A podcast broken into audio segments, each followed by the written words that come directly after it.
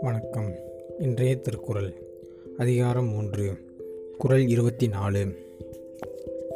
உரனென்னும் தோன்றியான் ஓரைந்தும் காப்பான் வரனென்னும் வைப்பிற்கோர் வித்து.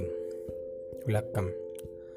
அறிவு எனும் கருவியினால் ஐம்பொறிகளாகிய யானைகளை அடக்கி காக்க வல்லவன் மேலான வீட்டிற்கும் விதை போன்றவன்.